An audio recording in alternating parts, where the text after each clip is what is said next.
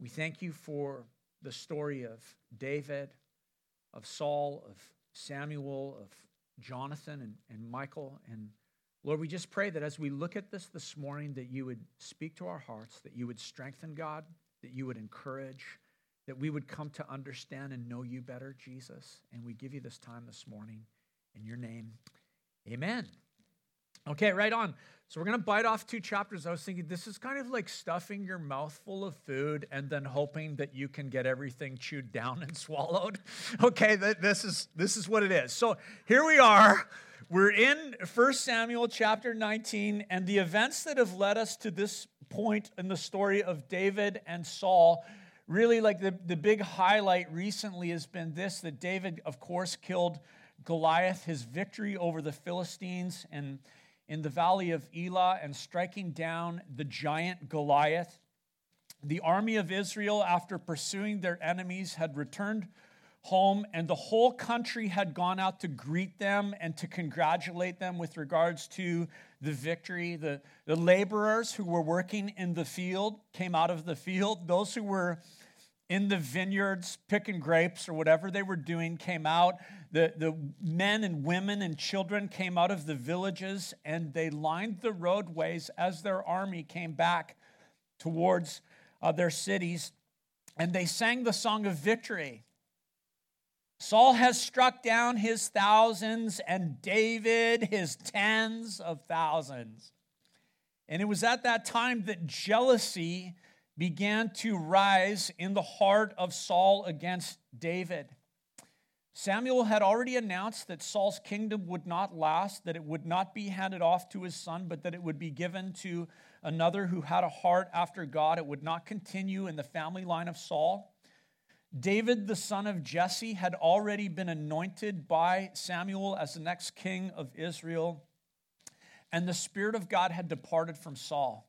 You've seen this already, that he's been tormented. Already he has been tormented by an evil spirit. And in his, his jealousy, he did this. Paul, Saul purposely set his heart against the purposes of God. This is the man of the flesh. This is what we've been saying over and over about Saul. He is the picture of the man of the flesh. He does not submit to God. He does not submit to God's word or to what God is doing. He does not set his heart on being a blessing towards the purposes of God. Towards, it's even amazing, he doesn't even set his heart knowing that the kingdom is not going to be his, it's going to be handed off. He doesn't say, you know what, I'm going to disciple David. I'm going to take David under my wing and, and take this opportunity to prepare him and train him and ensure there, there's a smooth transition in this kingdom. Rather, like Herod in the New Testament, who, when the announcement of Jesus' birth came through the voice of the wise men, Saul determined in his heart, I am king and I will see that the prophecy of Samuel regarding David does not come true. And like King Herod, there was murder in the heart of Saul. You know, we've seen already David's like playing his, his lyre and and the harp to soothe Saul during his mad ravings. And Saul had hurled a spear at him. Saul had made him commander over a thousand soldiers, and he sent him off to difficult military operations, hoping that David would be killed in battle. But the Lord just kept blessing David, gave him success in everything he did.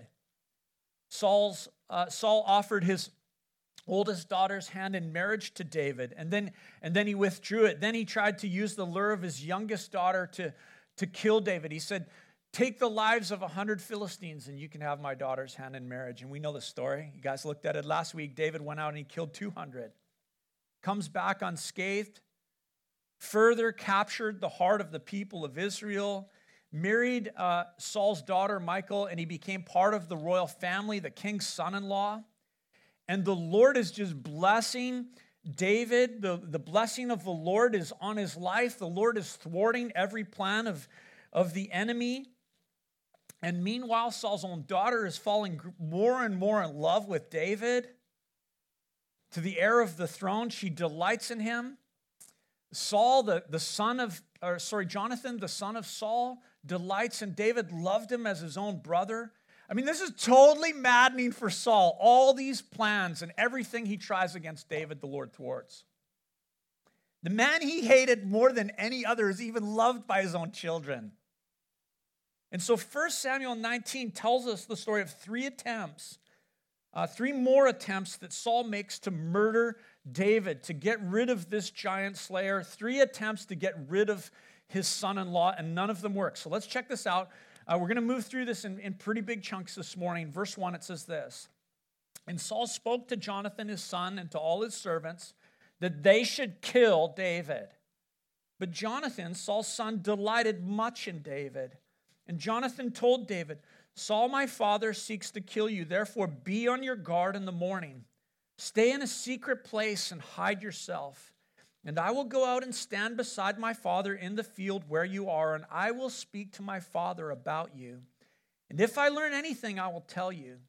And Jonathan spoke well of David to Saul, his father, and said to him, Let not the king sin against his servant David, because he has not sinned against you, and because his deeds have brought good to you.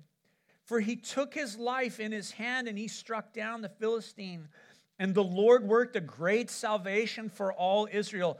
You saw it and rejoiced. Why then will you sin against innocent blood by killing David without cause? So here's Jonathan. He just steps up as, as Saul says, We need to, I'm going to kill David. He steps into the gap for David. He warns him. He places himself between his father and, and David. And he, he told David, go, go and hide in a secret place. And and I will give a defense on your behalf to my father. And it worked, actually. We're going to read this that, that Saul listened and he brought David back. He, he recognized David had not sinned against him or done anything against him. Verse 6 And Saul listened to the voice of Jonathan. Saul swore, As the Lord lives, he shall not be put to death. And Jonathan called David. And Jonathan reported to him all these things, and Jonathan brought David to Saul, and he was in his presence as before. And there was war again. David went out and fought with the Philistines and struck him with a great blow so that they fled before him. So, you know, David just has the grace of God on his life. I want us to see that this morning. God is just blessing him. He's been brought back into the house of Saul. He, he's, he's struck down Goliath and now he is sent out to war again. And, and we just read this that he strikes down the enemy with, with a mighty blow. The Philistines are crushed by the hand of David. This isn't going to be good for David and Saul's relationship. We read on. Then a harmful spirit from the Lord came upon Saul as he sat in the house with his spear in his hand. And David was playing the lyre. And Saul sought to pin David to the wall with the spear, but he eluded Saul so that he struck the spear into the wall, and David fled and escaped that night. So here's the picture we've got. Here's David. He's striking down the Philistines, and we have Saul striking the wall with a spear. David's hitting home runs for the kingdom of God, hitting home runs for the Lord, and Saul is striking out. And Saul is plotting the murder of this man, David, but Jonathan at this point had intervened. Now, I just, like I said, we're going to move quickly this morning so we can grasp some bigger thoughts here. The next pattern, this pattern repeats itself, but now it's not Saul's son, Jonathan, it's with his daughter, Michal. The king's own daughter, Jonathan, his son, has intervened on David's behalf. Now his daughter is going to intervene on David's behalf against her father. Verse 11. Saul sent messengers to David's house to watch him, that he might kill him in the morning. But Michal, David's wife, told him, If you do not escape with your life tonight, tomorrow you will be killed. So Michal let David down through the window, and he fled away and escaped. Now, could you imagine? Here he is. He's, he's escaped the spear, fled to his home under the cover of darkness. And on this night, we find out this that Saul actually sends assassins to the house of David. They're outside the walls of his house, and it's on this night, actually, and I want to encourage you to go home and read this. I mean, just for the sake of time, we don't have time to do this today. On this night is the very night that Saul that David wrote Psalm 59. the 59th Psalm. It's amazing. And Actually, tonight, I want to encourage you to come to prayer tonight. Tonight, we're going to take a quick peek at Psalm 59 before we go into prayer. And, you know, it's amazing. I, I just think this like, imagine you're holed up in your house knowing that there are people outside your home, they're ready to take your life, they're assassins sent from the king. You, you can't call the cops. There's no calling the police because the king has actually sent these people to kill you. What are you going to do? Well, David turned his heart to the Lord. I mean, you read in Psalm 59, he said, Lord, you're, you're the God of heaven's armies. You're the Lord of hosts. You're my strength. I will sing to you. I will sing praises to you. Oh God, you are my fortress. You are the source of my steadfast love. We sang that this morning. We said, Yes, I will. Even in the lowest valley, I will praise your name. And that's what David did. He turned his heart to the Lord, holed up in his house, but he wasn't trusting four walls for his safety. He said to the Lord, You are my strength. You're the strength of my heart. You're my fortress. You will let me look and triumph over my enemies. I just think this that that is the power of praise right there. That is the power of singing to the Lord. You know, David had already seen this in the life of Saul. He saw that when evil comes and when evil spirits are present at work, that when you worship the Lord and when you praise the Lord, when you determine to do so, his peace and his presence comes. He'd seen it physically happen in the life of a man named Saul. And now, even though the enemy surrounds his house, he is determined that he will make his home a fortress of praise. Is that your house? Is your house a fortress of praise and worship? Look at that's what defends us. The Lord. David raised his voice and he worshiped.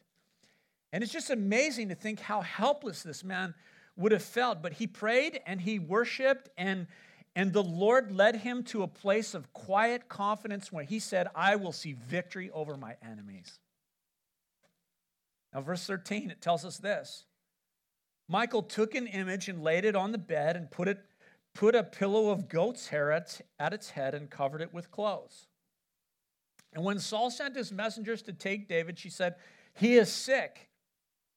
Then Saul sent messengers to see David, saying, Bring him up to me in the bed that I may kill him. And when the messengers came in, behold, the image was in the bed with the pillow of goat's hair at its head. Every one of us has tried this when we were kids, right? Sneaking out or something like that. Verse 17 Saul said to Michal, Why have you deceived me thus and let my enemy go so that he, escape, he has escaped? And michal answered Saul, he said to me, Let me go. Why should I kill you? So, you know, first of all, I got to say this don't ask me what the heck michal is doing. I don't know what she's doing. Why does she have this idol in her house that's similar size uh, to a, a, grown man? I don't know what, it, what what's going on here. The text doesn't tell us, but she uses this idol and she uses lies to cover up uh, what's happened that night. Now, I don't want to, no, in no means do we want to justify this. The writer is not justifying this action that she's a liar, that she's using deception. David's already gone. Like, David is already long gone. She could have just said, He's gone. He escaped out the window. But what we're getting here is insight into the character of this woman. We know, we know this. We know that she despised David in her heart when he, when he danced and sang before the Lord in all of his joy when the Ark of the Covenant was brought to Jerusalem. She hated him for worshiping the Lord. And so we're getting, and the Lord closed her womb for that. And so we're getting picture and we're getting insight into her character. She had helped David get away, but she incited more hatred from her father with her lies and saying, He threatened me. He said, Why should I kill you? Let me go.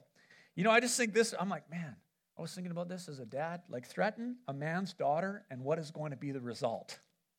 Right? Think about that. I, I was picturing in my mind, you know, I often joke at like a wedding rehearsal, you know, when when the bride gets walked down the aisle by her father, and you ask that question who gives this woman to be married to this man? And the young man approaches his bride, and before he takes her to the altar, he, shakes the father's hand. And I say, I say in the rehearsal, now's your opportunity to make your threats and give your, you know, whatever it is.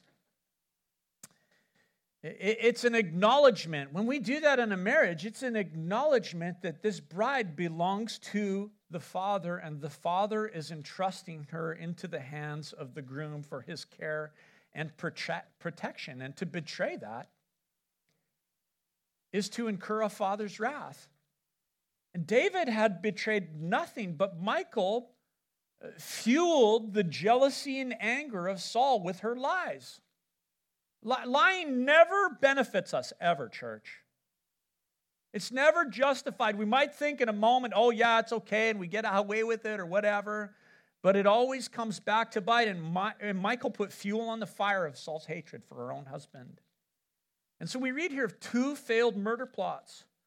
Saul's children have intervened against their father, Jonathan and Michal, and David leaves his own home and he flees to the city of Ramah where the prophet Samuel is. And Samuel is going to come back into the story with us here. He hasn't been around for a while, for a number of chapters. Of course, Samuel had anointed Saul as king. And as a result of Saul's disobedience to the Lord's command, Samuel had also been the one to announce to Saul that the kingdom would be taken from him, that the Lord had rejected him as king. And Samuel was also the one, of course, had anointed David as the next king of Israel. And Samuel has, has had nothing to do with Saul for a long time. Years have gone by. So let's see what happens here. Verse 18. Now David fled and escaped, and he came to Samuel at Ramah and told him all that Saul had done to him. And he and Samuel went to live at Naioth. Now, Samuel here again is taking his life into his hands by associating with David. Remember this when, when the Lord said, I want you to go to Bethlehem and I want you to anoint the son of Jesse as the next king of Israel.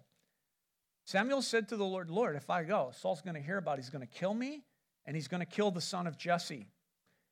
But the Lord said to him, Go. Oh, here comes the garbage truck. Man. We were joking this week. We're like, I think they've moved their time to 11 o'clock. It's going to crash and bang. And okay,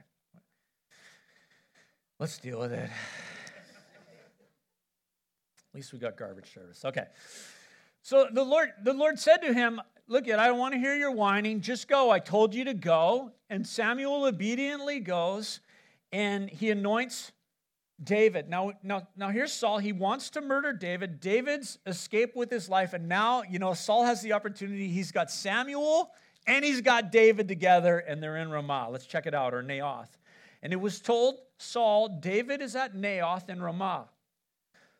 Then Saul sent messengers to take David, and when they saw the company of the prophets prophesying and Samuel standing his head over them, the Spirit of God came upon the messengers of Saul. May the Spirit of God come upon that garbage truck driver right now.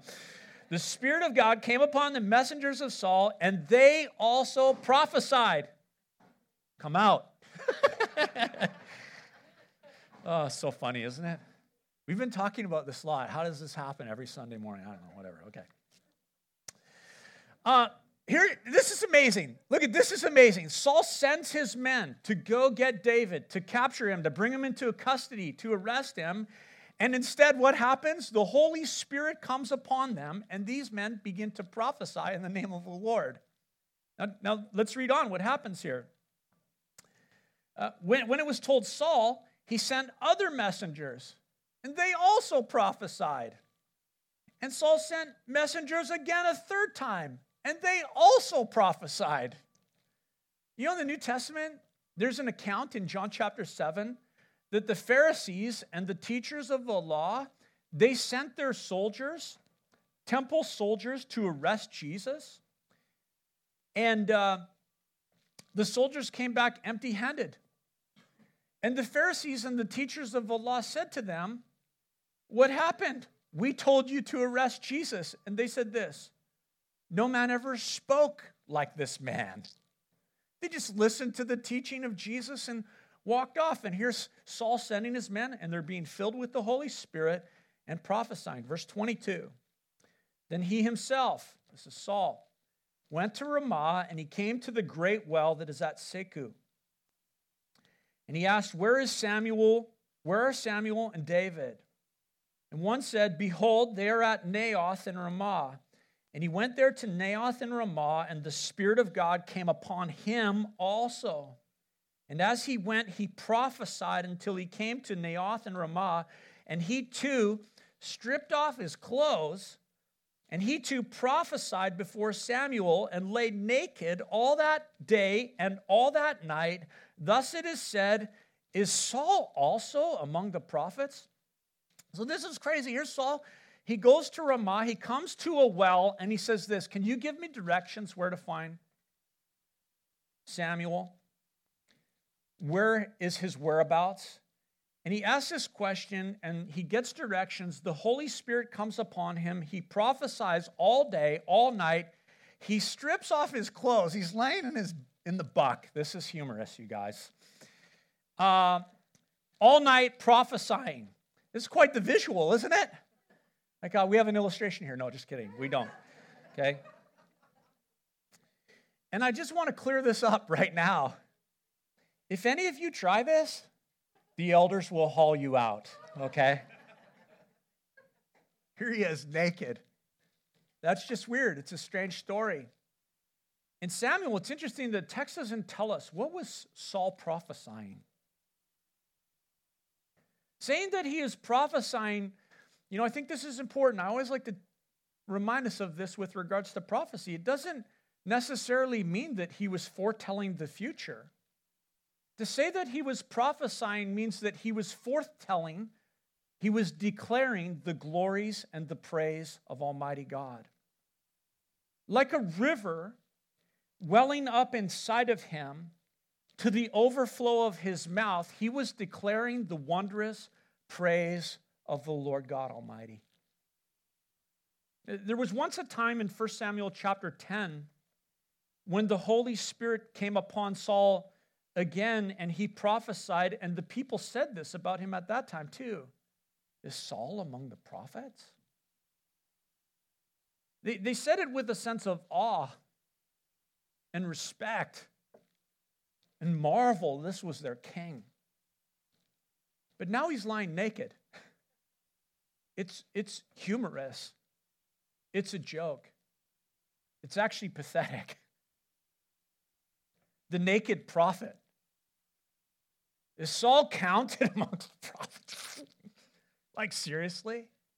Is this what he's become? And this encounter with Samuel is a mirror of what we've already seen with regards to Saul. I want to show it to you this morning. These very same events had happened to him when he had been anointed king, but now as it's repeating itself, the outcome is very different. Remember when he went looking for his father's donkeys? I want to chuck up a graphic on the screen and just share with you a few things that happened to him. I think it's our next slide there. You can throw it up. Going back in Samuel, we saw this that, that Saul came to Ramah. He was looking for his father's donkey. He came to a well. 1 Samuel chapter 9, verse 11. And he asked about the whereabouts of the prophet, the seer, Samuel he goes and he has an encounter with a group of prophets and he's the holy spirit comes upon him and he begins to prophesy and people marvel they say this is saul also amongst the prophets and the spirit of god comes upon him and the word of god tells us that he was changed into a different man not that he was born again not that he experienced regeneration of the holy spirit but that he was empowered with authority to be the king of israel to be the leader of god's people and now this same sequence is repeated here in chapter 19, but this time it's tragic. It's comedic. It's kind of funny, but it's one of the most tragic, like as I like to say about Saul, you know this to me, is one of the most tragic characters in all of Scripture. Look at what happens here in chapter 19. Chuck that up again. Saul comes to Ramah, 1922. he comes to a well and he asks for directions. Where is Samuel? He's given direction. He prophesies with a group of prophets. 1923. People really are joking, they're mocking. Is Saul also amongst the prophets? And the Spirit of God comes upon Saul, and I want you to see this. He's not clothed, he's stripped. It's an interesting picture of the work of the Holy Spirit, don't you think? Makes me think of Psalm 51. You know, when David's confessing his sin after his sin with Bathsheba, and he says to the Lord, Take not your Holy Spirit from me. David had seen what had happened to Saul and how the Spirit of God had stripped Saul. The first time the Spirit came on Saul, he was changed into another man, but this time the Spirit comes upon him and he is stripped. The power is gone. The authority is gone. I mean, as we read in 1 Samuel here, the demise of this man, now we see this that Saul is only king and title. That's it. He's naked. And it's embarrassing. It's a joke. This is the tragedy of the man of the flesh, King Saul.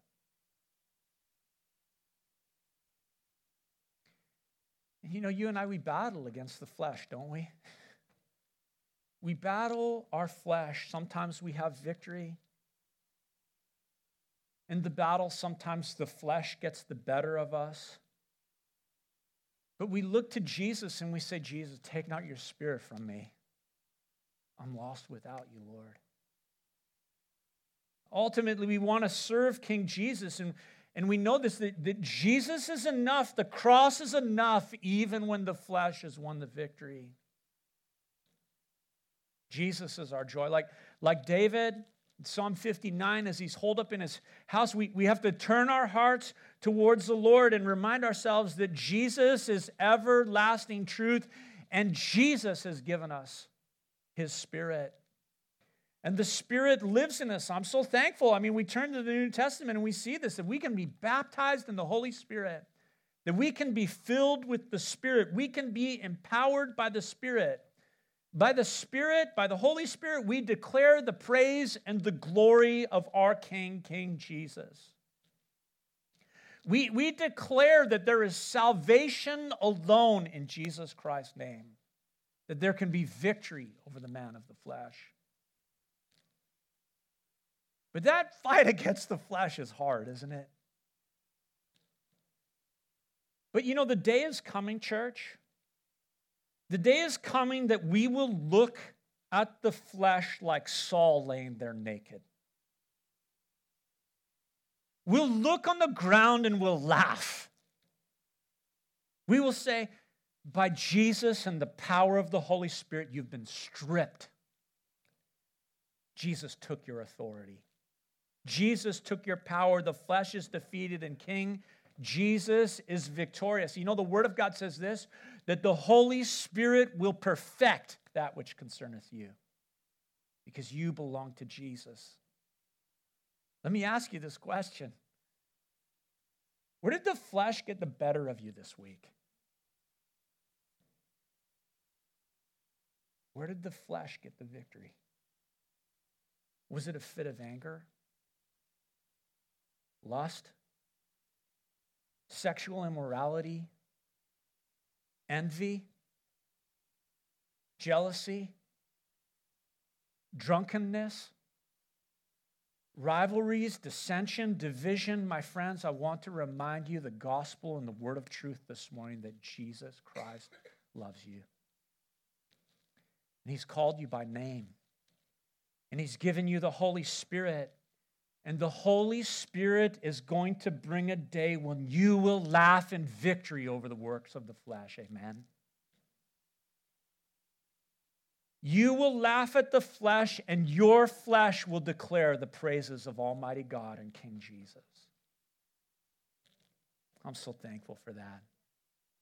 So thankful for Jesus. So thankful that Jesus has given us his spirit. So, chapter 19 here, we read about three murderous attempts against David that are thwarted by Jonathan, by Michal, and by Samuel. This is actually Samuel and Saul's last encounter with one another. The next time will be Samuel will be dead. And Saul will have so descended that he'll go to a witch to call forth Samuel's spirit from the dead. Saul is stripped bare. And while Saul laid there before Samuel, David escaped and he went to find Jonathan. Now let's turn to chapter 20. It says this in verse 1. Then David fled from Naioth and Ramah and came and said before Jonathan, What have I done? What is my guilt? What is my sin before your father that he seeks my life? And he said to him, Far from it. You shall not die. Behold, my father does nothing, either great or small, without disclosing it to me. And why should my father hide this from me? It is not so. But David vowed again, saying, Your father knows well that I have found favor in your eyes, and he thinks, Do not let Jonathan know this, lest he be grieved. But truly, as the Lord lives, and as your soul lives, there is but a step between me and death. You imagine, like David's, again, just the place that he's in, that he's like, I'm one step away from death, Jonathan. One misstep, and your dad's going to get the better of me. Jonathan didn't believe it. My father wants to kill you. No, no way. I already went and talked to him. I smoothed this whole thing over. Remember, he brought you back? But Jonathan didn't know about the latest spear in the wall or about the midnight assassins creeping around David's house or his escape to Samuel and all that had gone down. Now we read on, verse 4, it says this Then Jonathan said to David, Whatever you say, I will do for you. David said to Jonathan, Behold, tomorrow is the new moon, and I shall not fail to sit at the table with the king. But let me go, that I may hide myself in the field till the third day at evening. If your father misses me at all, then say, David earnestly asked to leave me, ask leave of me to run to Bethlehem, his city, for there is a yearly sacrifice there for all the clan. If he says, Good, it will be well with your servant, but if he is angry, then know that harm is determined by him. Therefore, deal kindly with your servant, for you have brought your servant into covenant, into a covenant of the Lord with you. But if there is guilt in me, kill me yourself, for why should you bring me to your father? So David and Jonathan, they come up with this plan to reveal the true heart of Saul. He'll skip out the new moon festival, the feast at the king's court, where he's expected to be both as a commander in the army and as a son in law of the king. And Saul's reaction to David's absence will be the telltale sign of his intention towards David. And so, as they hatched this plan, as they lay it down, David said this I, am guilty of nothing, but if I am guilty, then just kill me yourself, Jonathan. Don't hand me over to your father.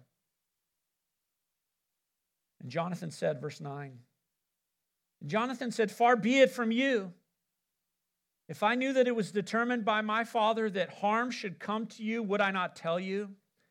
Then David said to Jonathan, Who will tell me if your father answers you roughly? And Jonathan said to David, Come, let us go out into the field. So they both went out into the field.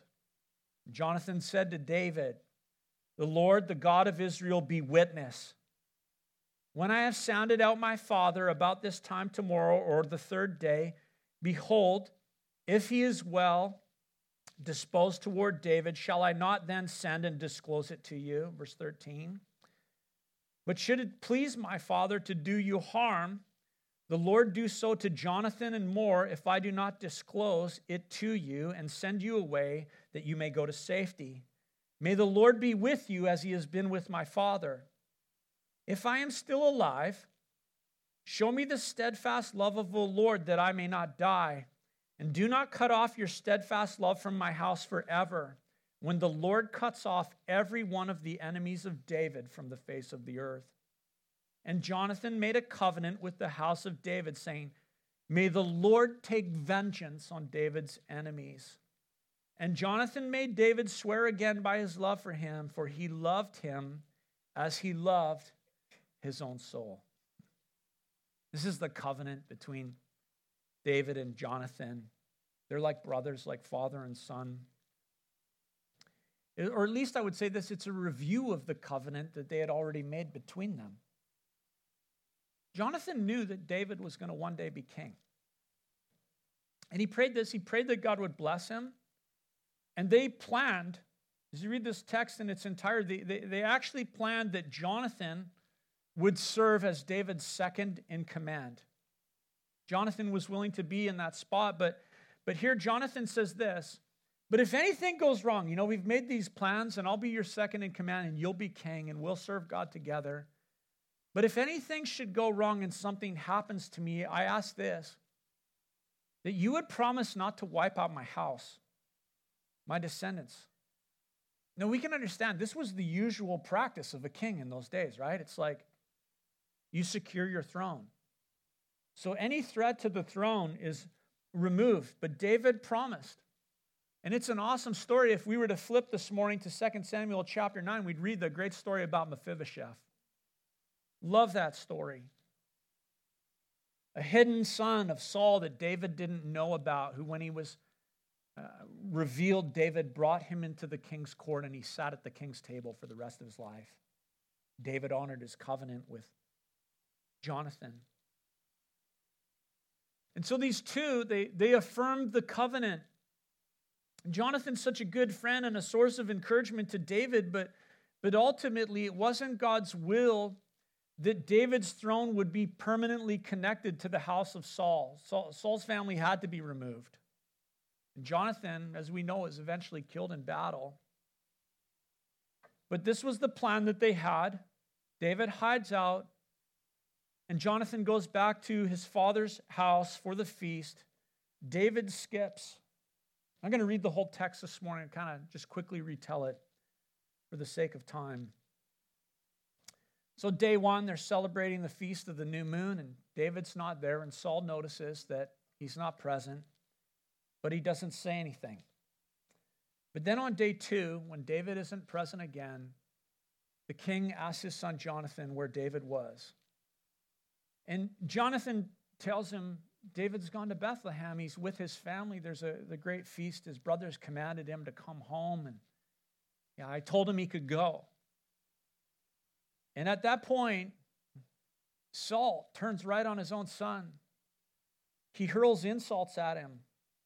He, he, he questions the legitimacy of his birth. He, he eventually hurls a spear at Jonathan, and Jonathan knew the intention of his father was to kill David. Jonathan realized no longer was he able to mediate between his father and David, Saul was determined to kill David. And this is the point where, in our story, in the story of God's word, where Jonathan has to choose. Saul, Saul accused him of siding with David to his mother's shame, and, and Jonathan has to choose, and Jonathan chooses David. It's crazy. Amazing.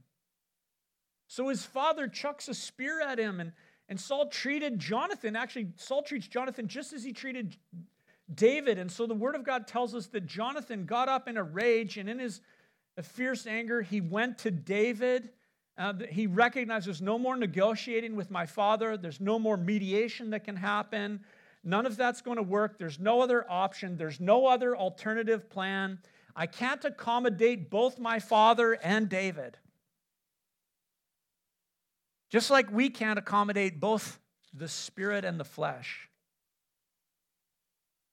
Jonathan had to choose. Sorry, my mic was sliding off my face there. Now it's really loud. Jonathan had to choose peace with David or peace with Saul. Now let's jump all the way to verse 34 and we'll read to the end of the chapter. It says this Jonathan rose from the table in fierce anger and ate no food the second day of the month for he was grieved for David because his father had disgraced him. In the morning, Jonathan went out to the field, into the field, to the appointment with David, and with him a little boy. And he said to his boy, Run and find the arrows that I shoot. As the boy ran, he shot an arrow beyond him. And when the boy came to the place of the arrow that Jonathan had shot, Jonathan called after the boy and said, Is not the arrow beyond you? And Jonathan called after the boy, Hurry, be quick, do not stay. So Jonathan's boy gathered up the arrows and came to his master. And the boy knew nothing. Only Jonathan and David knew the matter. And Jonathan gave his weapons to his boy and said to him, Go and carry them to the city. As soon as the boy had gone, David rose from beside the stone heap and fell on his face to the ground and bowed three times. And they kissed one another, and they wept with one another, David weeping the most. Then Jonathan said to David, Go in peace, because we have sworn, both of us, in the name of the Lord, saying, The Lord shall be between me and you, and between my offspring and your offspring forever. And he rose and departed, and Jonathan went into the city. This is the last time that David and Jonathan ever uh, see one another. Jonathan's going to be killed in battle. There's going to be lots of stories before we read about that. But Jonathan, as I said, he had to, he had to choose peace with his father or peace with David. And as we've been seeing through our journey through 1 Samuel, Saul is a picture of the flesh. David is for us a picture of Jesus. David points us to Jesus. In this sense, we are not David. I want to say that again this morning. It's been a big theme for me in my own heart. We're not David. David points us to Jesus. In this story, Jonathan is the picture of you and I. And like Jonathan, we have to choose, church. You can't serve Saul the flesh and serve David the anointed at the same time. We have to choose. There's no alternative. There's no accommodating the two. There's no mediation that can be made. And I would say this this is where we want to be like Jonathan. Jonathan's a wonderful picture for us because Jonathan chose David, and you and I need to choose Jesus. And it's amazing because you read this, and, and this conflict of choice for him between Saul and David, the conflict of choice for you and I between uh, the flesh and the spirit will lead to conflict in your life. It brought Jonathan into conflict with his own family, with his father. Serving Jesus is a choice, and sometimes it's going to bring you into conflict, and sometimes it'll be within your own household, within your own family. Jesus spoke of this. Jesus said this if you don't hate your father and your mother, you can't follow me. Now, we know this when Jesus said that, he wasn't saying literally hate your father and mother. He was using a, a comparative terms, illustrating how fiercely loyal we have to be to him if we're going to follow him. Loyal over father and mother to Jesus. Sometimes serving Jesus will bring you into conflict with the culture. But Jesus said this if you love this world, the love of the Father is not in you. Serving Jesus will bring you into conflict with culture. Sometimes serving Jesus will bring you into conflict with your flesh. you know this. Serving Jesus will bring you into conflict with the desires and the appetites and the bodily, fleshly desires. And Jesus said this unless you take up your cross and follow me daily. If you're to come after me, if anyone would come after me, they must take up their cross and follow me. Meaning this the flesh it's got to be crucified.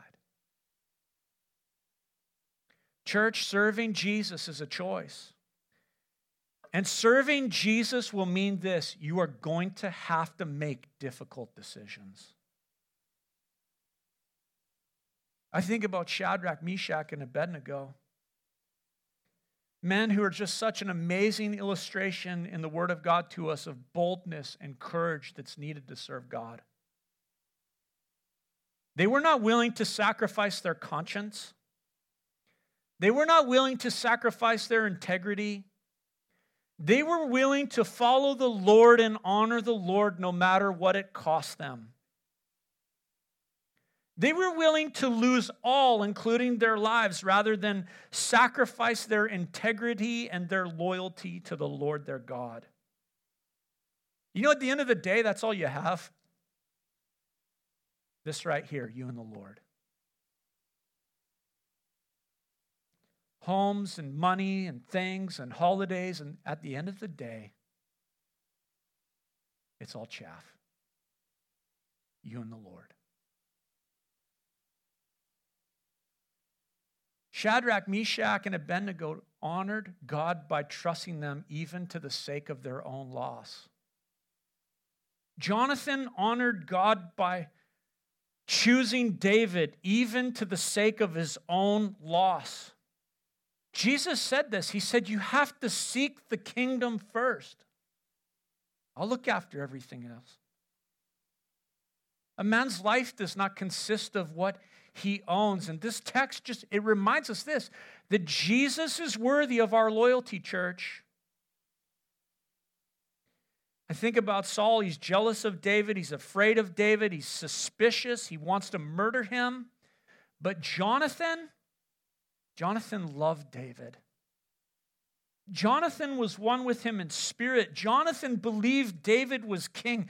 Jonathan loved David as he loved himself. Loyal to David, even at the cost of his own family relationships. Loyal eh, even at the cost of the relationship to his father. And here's Saul, he's stripped naked, rejected as king. But Jonathan stripped himself too. 1 Samuel chapter 18. He took his robe, the robe that identified him as the heir to the throne of Israel, and he laid that robe on David. He gave David his sword, he gave David his bow, his belt, his tunic, and his robe. Jonathan said to David, I know you're going to be king. I know that the kingdom belongs to you, and I will serve you as king. Jonathan's an example to us of what it means to follow Jesus. That we have to give up our pretended rights to the reign and rule of Christ Jesus. Jesus is to be our king, church. We give him control. We lay down our rights for him. We say of Jesus, You are my David. You are my king, like John the Baptist. You must become greater, and I must become less. I renounce myself to serve Jesus. The story is pointing us to Jesus. David points us to Jesus. And the question of the text that we would be left with this morning is this this question the question that each of us must ask ourselves Am I Saul or am I Jonathan? Saul tried to cling to power and he watched it slip from his hands. Jonathan acknowledged the kingship of David. He gave over his imaginary claim to the throne. Jonathan confessed his loyalty to David, and he entrusted himself into a covenant relationship with the king of Israel. And that king looked after Jonathan and his descendants. How about you and I? This is the gospel, isn't it? This is the gospel that a king came to save us, that he came to save us from our sin, that he came to save us from death, that he came to save us from our flesh, and Jesus Christ came in the flesh and he went to a cross where he bore the sin of mankind in his body, and there he died and was buried. And then he rose from the dead. Jesus is risen from the dead, will you submit to him? Jesus actually said this you'll either love me or you'll hate me. Jesus said, You're either for me or you're against me. The choice is ours. Let's pray this morning.